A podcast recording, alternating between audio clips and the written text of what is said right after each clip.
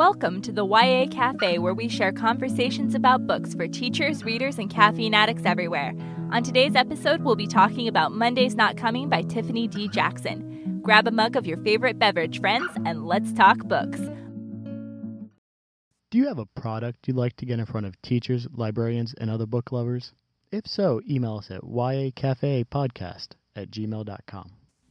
Welcome, y'all. As always, our first segment will be spoiler free, and so you can stick around even if you haven't checked out the new novel yet. I'm Amanda Thrasher. And I'm Danielle Hall, an 8th and ninth grade English teacher, and I blog at teachnouvelle.com. And we're welcoming back to the show Courtney and Anna from the Bookstagram community. These awesome ladies joined us for episode 9 to talk about Children of Blood and Bone, and we're super excited to have them back. Hey, ladies. Hi. Hi. In Tiffany D. Jackson's newest novel, Monday's Not Coming, Claudia is the only one who seems to care that her best friend Monday hasn't shown up for school. She tries talking to her parents, her teachers, the cops, and even Monday's own dysfunctional family. Can Claudia help solve the mystery of her best friend's disappearance? So, before we jump into talking about this book, I wanted to throw this to Courtney and Anna, who had read, allegedly, Tiffany D. Jackson's first novel, told me to read it, so I did so, like, let's start there. Allegedly. What did y'all think of that book? So, this is Courtney. Um, I love that book. Tiffany Jackson knows how to use tension. Um, great mystery writer, and this book was a really big on in the Bookstagram community. Everyone was sharing it and saying to read it. It, it went viral on Facebook. So as soon as I heard about her new book, of course, I had to pick it up. How about you, Anna? Um, I just love the fact of how she makes you root for the wrong person, if I'm saying that right. so the whole time you're reading the book, you're like, "Yeah, I'm supporting this girl. I feel bad for her. I, you know, I want to, I wanted to adopt her, even though she was, you know, getting of age. I wanted to adopt her, and then you get to that ending, you're like, "What?" it, it was, it was really good. yeah, it definitely makes you doubt your own capacity to read a book and like trust your instincts. There mm-hmm. are so mm-hmm. many twists and turns, and I think that, you know, we anticipated Monday's Not Coming having that same level of impact. So, first impressions of Monday's Not Coming. Amanda, you haven't read Allegedly, so let's start with you. Right. So I didn't read Allegedly, so I had no notion of who Tiffany Jackson was as a writer going into this. And I thought Monday's Not Coming was just incredibly effective. Like, you really feel Claudia's dread as she is trying to convince people that, like, no, my friend is missing. It's a problem. She isn't just ghosting me. Something bigger is going on. And you just feel like the resistance against her in this really great way. And I really, I thought that was really effective, especially in the beginning. Uh, what about you, Courtney? What did you think? Well, I really love the book. Um, I think Tiffany, again, she's great at building tension and having having a mystery within her story. Um, I have to tell you and, and, the listeners that I've just finished reading the book, so I'm still really drawn to this story and I'm still wrapped into the book. And that's the kind of effect she had on me when reading the story. She mixes the right um, components of social commentary meets mystery meets just pure empathy for a character um, to make the reader, reader, think about what's really going on around them. So, uh, great author. How about you, Anna? First impressions? I was just blown away. Uh, she definitely had me on the edge of my seat. Every page I was turning was like, what's going on? Are you kidding me? Like, it was mind blowing. it really was. Yeah, I felt that too. I was so kind of not lost as I was reading this, but really disoriented. And mm-hmm. so, even reading it, I empathized with Claudia and how she was disoriented um, in her life, you know, not having anyone believe her and not really having anyone seem to think it's a big deal. Like everybody's like, "Oh yeah, well, sometimes kids don't come to school." It and was so frustrating. like, yes. And you know, Claudia's like, "But Monday loves school." And I really loved the character of Claudia. It comes out very early on that she is passionate about dance and she likes school not as much as Monday, and it, it also comes out very early on that she struggles with a learning disability, and I loved how that was treated in the book and how we got to see her progression dealing with the learning disability and learning to manage like the overlays um, Mhm. for the pages to make the letters stop moving around. And I just, I loved these little details that really fleshed out Claudia and made us empathize, like you said. I just wanted to add one thing to that uh, as it relates to the learning disability. One of the things that is really upsetting in a lot of communities, especially in the Black community, when it comes to mental health issues and it comes to learning disabilities, it's almost like you're so worried because you already stick out, you're already a minority, that you're scared to be any more different. And so mm-hmm. I know I can just imagine this girl not wanting to be any more different. And then the parents are saying my baby's not dumb. You know those types of things that language and even the kids that picked her on in school that was so heart-wrenching because this girl is just trying to make it and this is happening to her. And that's true for anyone but it's especially heartbreaking at least for me to see in the, in the complexity of the entire story of all the issues she's dealing with and then you add on top of that that she's feeling self-conscious about her ability to fit into her own school environment. That was a challenge for me. Yeah, absolutely. And black students and Latino students are over identified for special education in the first place. Um, white teachers will often misidentify what they think are behavior problems as learning disabilities. So this is this is definitely an issue. But but Wait, so are you saying that like like they get diagnosed with behavior problems instead of learning disabilities? no, or- I'm saying that they get thrown into special ed because white teachers don't know how to interact with these students.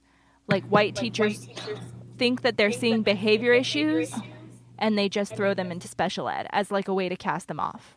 or pretty much not wanting to deal with them. Right. or because I don't want to be so unfair to the teachers. I'm. It's even a challenge because in the complexity of a of an urban school environment where you're also dealing with a lack of resources, it's like they don't want to deal with it, and it's almost they're not even encouraged to. Sometimes, sometimes it's just about how many kids can get past the test. If they can't pass the test, can Yeah. you move them to another place so you, so we can have an excuse for them not passing the test? You've seen our school systems challenged with dealing with um, t- dealing with this issue, and then when you talk about a minority under resourced school environment that doesn't have, you know, the ability to support the student body. It's not looked at, oh, this is a challenge, but you can overcome it. This is a challenge and I can't deal with. It's how it's handled.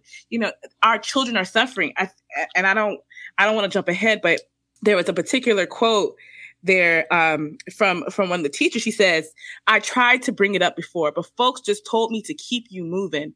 Everything Yeah. about the school is driven by our ranking. No one has time to just take a moment and really be with our students." That just broke my heart when I read that. Like I, I wrote it down. I'm not a teacher, but when I saw that, I just felt the pain of the teacher who wanted to be there for her students and she wasn't even encouraged to do so. That is something. And that's also, I think that's a really good quote to pull out because I think that also really plays into how it's possible for Monday to just not show up to school and somehow it just slips through the cracks. Like Monday and Claudia are both these students that, even though they're good students, they've never done like really anything wrong. They're just like doing their work, going to school, but still both of them in their own way just wound up slipping through the cracks because there just weren't enough resources to support them. I want to shout out that teacher before we continue because I want to come back to her later. But Miss Valenti, um, she is their favorite teacher from seventh grade, and she's the one that Claudia goes to as soon as she starts eighth grade and Monday's not there. And she's the one that Claudia turns to for help. Miss Valenti is also openly gay, and Claudia worries about this other layer that we've talked about on the show before, which is like, well, if I really like this teacher, are my classmates going to think I'm gay? Uh, did did she worry about that? I don't think she worried about that. I mean, like they had all of the bullying and everything, but I thought that was because of her and Monday's closeness and not related to Miss Valenti. But I think that it makes a lot of sense with what you were saying, Courtney, about just like she didn't want to stick out anymore. You know, she didn't want to be any more different, and so yeah, I could see how the rumors going around about Claudia and Monday really made Claudia feel that she didn't want to be any more different. She didn't want that extra layer. But I didn't get that she was reluctant to be around Miss Valenti because it's who she went to automatically.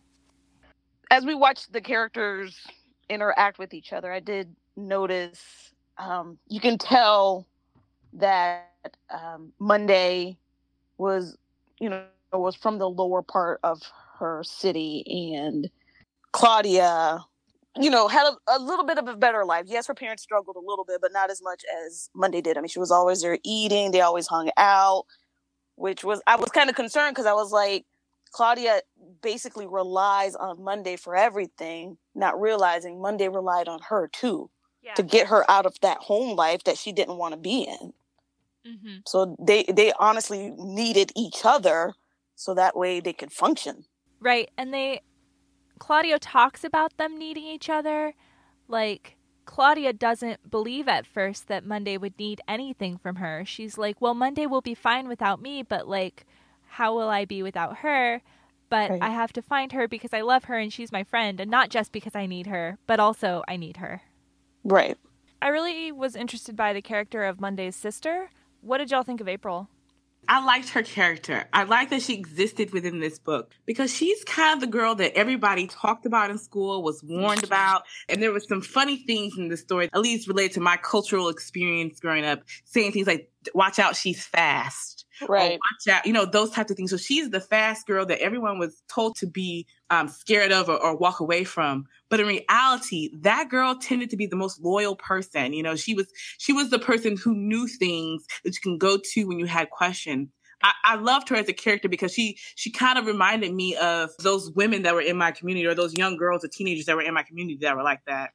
Yeah and they were the ones who are never going to judge you you know they're the ones right. You, you knew like if you had a question, you could ask her. She was not going to judge you, and she almost, in a way, showed you how you could be confident in yourself and be firm in who you are. Yeah, I totally agree. I liked April, and I want to come back to her later. And with that, friends, we'll take our first break. When we come back, we'll share about things we like a latte. Then we'll return to our discussion of Mondays Not Coming and dig a little deeper.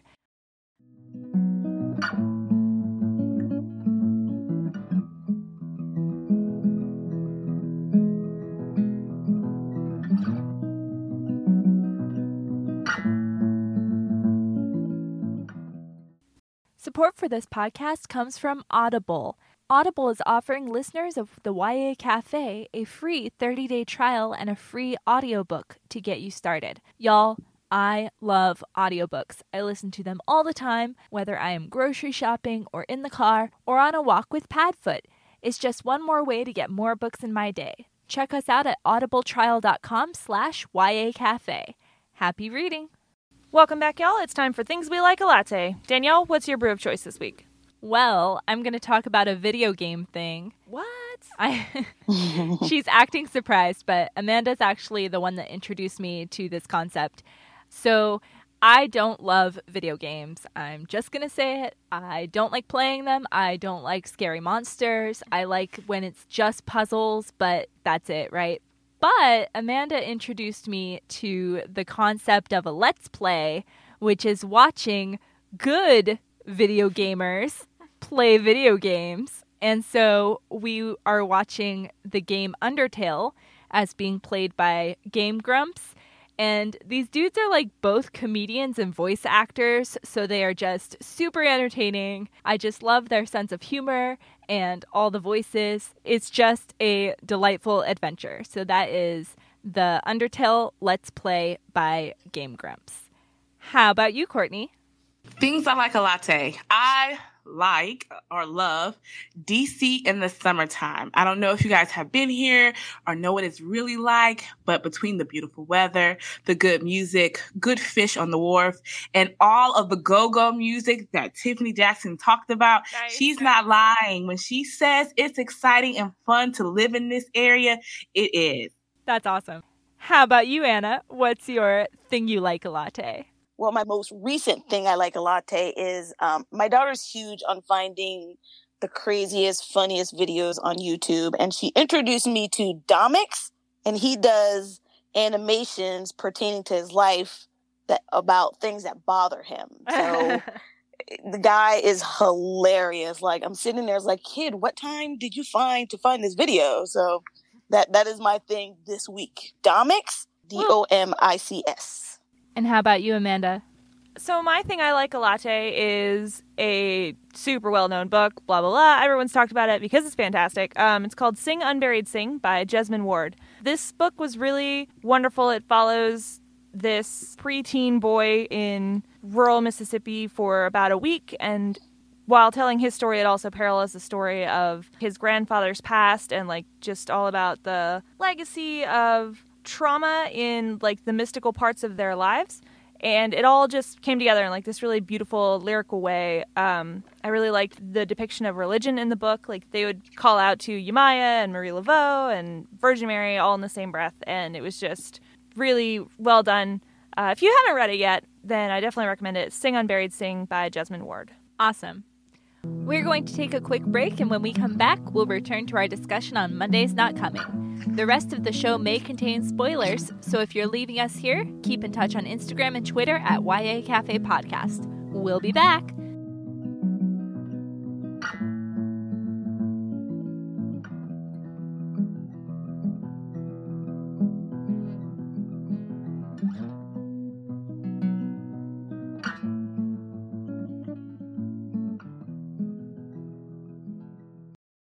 Welcome back, y'all, to the YA Cafe. We're continuing our discussion on Monday's Not Coming by Tiffany D. Jackson. If you haven't read this yet, we want to warn you again that this segment will contain spoilers. Spoilers! Okay, You really Courtney. shouldn't sing it for this one, should you? They're not really happy spoilers. They're not happy spoilers. it's more like it's more like, oh my gosh, she's really not coming. So, Courtney, we promised you a space to vent and some catharsis maybe for your feelings. I am so emotional about this book. I think I started to cry when she was dancing and then the girl walks in and she says, just smile. That's why you're not doing, I don't, something in me broke a little bit because Mhm. isn't that kind of how life is that everything's going on around you and you have to act. You have to like smile anyway. And that's how you get to the next day. It's so interesting that that's a heavy lesson to learn at 14 years old, 15 and, and however old she was at that point. That's a heavy lesson to learn as a child. And something in me broke when I read that. And I just started to cry for the rest of the book. Yeah. I think for me, I started figuring out the chapters before, after, before the before, after the a- Mhm. and that's when my heart just broke and kept breaking. So that was that was effective for you, the way that the the chapters were broken up. It was not for me, but uh, like the rest of the book was great. The chapter thing just didn't work for me. So I think the reason it worked for me was because, like I said in the spoiler free section, it was completely disorienting, which is what it would have been for Claudia Right. and disjointed. so disorienting, disjointed, and yeah, that worked for me. How about you, Anna? Do you have to express Um, feelings here? Yes, a lot. um, for me, it was the letter to the readers. Um, just reading that, just like I already knew that at some point in the book, I was just going to boohoo cry, and it's, that's exactly what happened. So yeah, it's crazy to me that like our children are slipping through the cracks. Like, how do you not know where these kids are? And for Tiffany to state that this is a common thing in DC, I'm like, no way. I was just blown away by that. And I literally went in and looked up different cases that, you know, children, young girls, 13, 14, 17, missing in DC. How? Nobody knows where they are. What do you mean? It just blew my mind. One of the things I really enjoyed about allegedly that Tiffany Jackson did again in this book was the unreliable narrator. She uses it as a tool to draw you into the story and sort of point you into a specific direction. But at the end of the book, you realize you weren't really w- listening and, and hearing all the pieces of the story. And it all kind of comes together at the end. Um, I really liked that tool. I have to agree with Danielle when they said that the chapters being uh, sort of before, before, after, after all that, um, it was disorienting a little bit, especially since it was hard for me to. Um, I, I still don't really know what age she was at every um, on every page, but I really enjoyed how she did that. From that perspective, it, it- the ending was a surprise in that um, that it was resolved. I think what was happening with Claudia, but there was no surprise what happened to Monday. I think early in the book you realize that Monday really is not going to come home. Like it's, It's you right in know the it's title. happening. and so once you realize that you know Monday's not coming home, that's the title of the story. You're you're waiting for the mystery to unfold, and then when you find out what it was, that is what really makes my heart break. Yeah, I totally agree. And this brings me back to April because it turns out that April is the most reliable. Courtney, you said April's always going to tell it like it is. And she totally does. And like at first it seems cagey, but like you said, if we had been really paying attention, we would have seen the truth there the whole time. Yeah, I just I hesitate to call anyone reliable who like put their sister in a freezer, you know? That seems like a strong adjective there. Yeah, she has seen some trauma, inflicted trauma, complicated character. So you jumped right to the end. Anyone else want to jump on board with the freezer? What the thing? hell, man? This is the spoiler section. I did wanted to say though, I mean, as strong as I see April is, um, I also saw her weakness because whatever what was going on at home was the situation that caused her to be quote unquote fast. Um, that was her way of escaping that. And I just, I've seen that so many times. It's just, it's, it's mind boggling. One thing I really got from April uh, is something that you see a lot from not only kids who are victims of abuse, but also like adults or people who are just generally in bad circumstances and could get help for them, uh, where they look at their circumstance and they say, Yes, this sucks, but I don't know what would happen if mm-hmm. I went for the alternative, you know? And so the knowledge of a situation that sucks can be easier to deal with, like better the devil you know in a lot of ways. And that's definitely what I saw from April. Like, yes, everything is terrible, but a few more months and I can keep my sister, can stay together, we can have some kind of semblance of a family.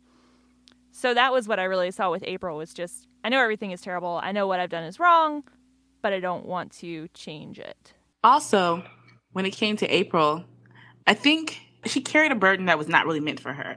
But it's very true for kids who are growing up in spaces where their parents are absent and not just physically absent, right? So somewhere in the story, I, I don't recall the page, they talk about how with all of the tearing down of the neighborhoods and all the eviction notice, something happened in her mom where she sort of like there was a switch that went off.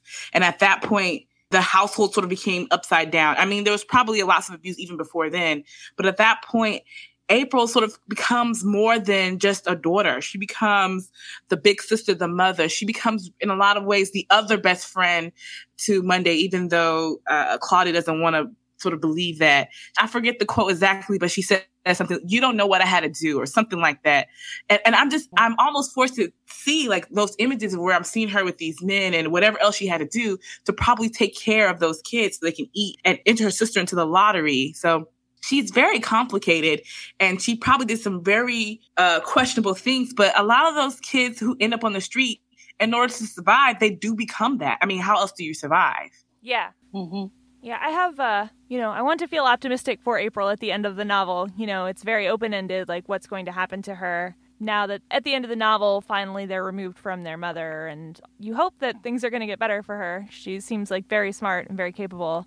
I just, I want to be optimistic for April at the end of the novel. I do too, but at the same time, it's so sad because because she's still living with that guilt. I mean, she, you can Yeah. still see it, and let me tell you, guilt comes back, you know, and, and it forces you down these rat holes, and you relive those moments. And I'm optimistic for her, but she's she's a child with issues, and I just hope that in the real the real version of the Aprils in the world, I hope they do go out and get that help that they need so that they can deal with the trauma of their life April was such a complicated character. She really was. I know she was hurting, but I know her having sex with these random guys and she's being called, you know, loose or whatever. It was like she needed to be loved because it was apparent that her mom wasn't giving it to her. So this was her way of finding love. Sorry, anything that deals with kids, it, like it really gets to me. It just Yeah, and I mean, this is based on reality, like you were saying, Anna, with the Mitchelle Blair.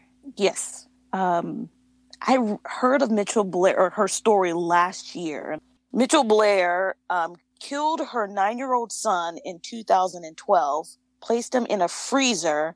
And then a year later in 2013, she killed her 13 year old daughter. So she put both of them in the freezer. She had four kids. And as I'm reading the book, this story, this case was, oh my God, she's talking about this. So it must um, have been, um, right? Like it was, it was based on it or? Yeah. Well, um, Tiffany didn't say, you know, this was the case, but I mean, four kids. Didn't Mon- um, Monday's mother have four children? Yeah. Two of them passed, a boy and a girl. That's them. Um, the freezer situation, she put both of her kids in the freezer. She beat both of them pretty much to death. And it was in Detroit. So when I read Tiffany's letter, she stated it was two cases, you know, one in Detroit, one in um, DC. So as soon as she's, I started reading that, and understanding where she was coming from, that story, that case is what triggered like, oh my God, she's talking about this case. I mean, I could be wrong, but it was just too close to say it wasn't. And I don't know if this was the case in the Mitchelle Blair case, but a heartbreaking thing for me at the end of this novel was that the police reckon with the fact that they have 911 calls recorded from the teacher, Miss Valenti, who said, you know, something's not right. Please go to Monday's house. Something is wrong. Please check on this kid. And they ignored that. They didn't follow up. And so they had to admit to having those once Monday was found in the freezer. And that was just terrible. I'm like, huh. Yeah, that wasn't it for me. For me, it was Claudia having to sit in the room with the officer who laughed her out of the police station when she was trying to file a missing persons report. That was what really was so frustrating for me. Like, she was there, and now you're acting like she's essential information after Monday's gone. Like, same kind of thing, same concept of just they had this information, they could have helped, they could have done something, and they didn't. Look at the neighborhood that they were in. They were black people. I mean, it's so sad. It really is. I just get so sad about that because I, I, every child deserves to be to get attention and to be found, and there's no child that's more valuable than another child. But it just breaks my heart that not all of our children are getting the same attention. Mm-hmm. You know, what's happening in the media or even the school systems or or even our neighborhoods. How it's so easy to make the excuse that that just ran away. They're just a troubled child. They're just being fast. It was even if those things were all true, if that had been another little girl, they would have looked for her. They would have tried to find her. It's just something to be said for me to see that so much time passed and, and there was not enough attention. I think they said the social workers were saying that she was there, but she was not there. So who was doing their job? Who was not doing the job? And, mm-hmm. and how, how often is this happening? Yeah. Like how many cases do we not hear about? Because people just don't have a Claudia who keeps poking, you know? Right. And Claudia was complicated because she's a person who is young. She's, you know, she's kind of picked on. She has a, some so, some issues that she's working through. Uh, she's probably not the most popular kid or all these things about her that makes her an unreliable narrator for the story, but makes her an unreliable witness to any crimes that are taking place. People don't want to believe her anyway. Yeah, and like one of the things that she says, I think it's like three quarters of the way through the book, is that she she stops looking for Monday for herself. Like she recognizes that the whole time she had been looking for Monday, she really like was worried about getting into high school. She was worried about not being able to choreograph these dances without Monday's help. And then when she finally realizes that she needs to do this for Monday, that's when things start moving forward for her. Mm-hmm.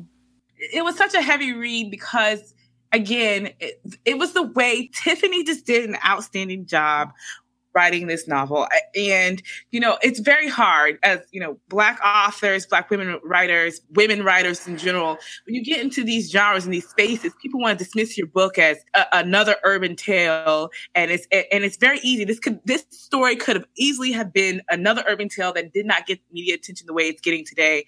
But I, she just did. And I love urban tales. So there's no, there's no hate, hate for that at all. I don't want to um, do a comparison, but I really loved what she did with this book. She started off this book with such a happy note. I saw DC in the summertime. I heard go go music, the way she did all the descriptions. She had the mambo sauce and she named all of my favorite bands.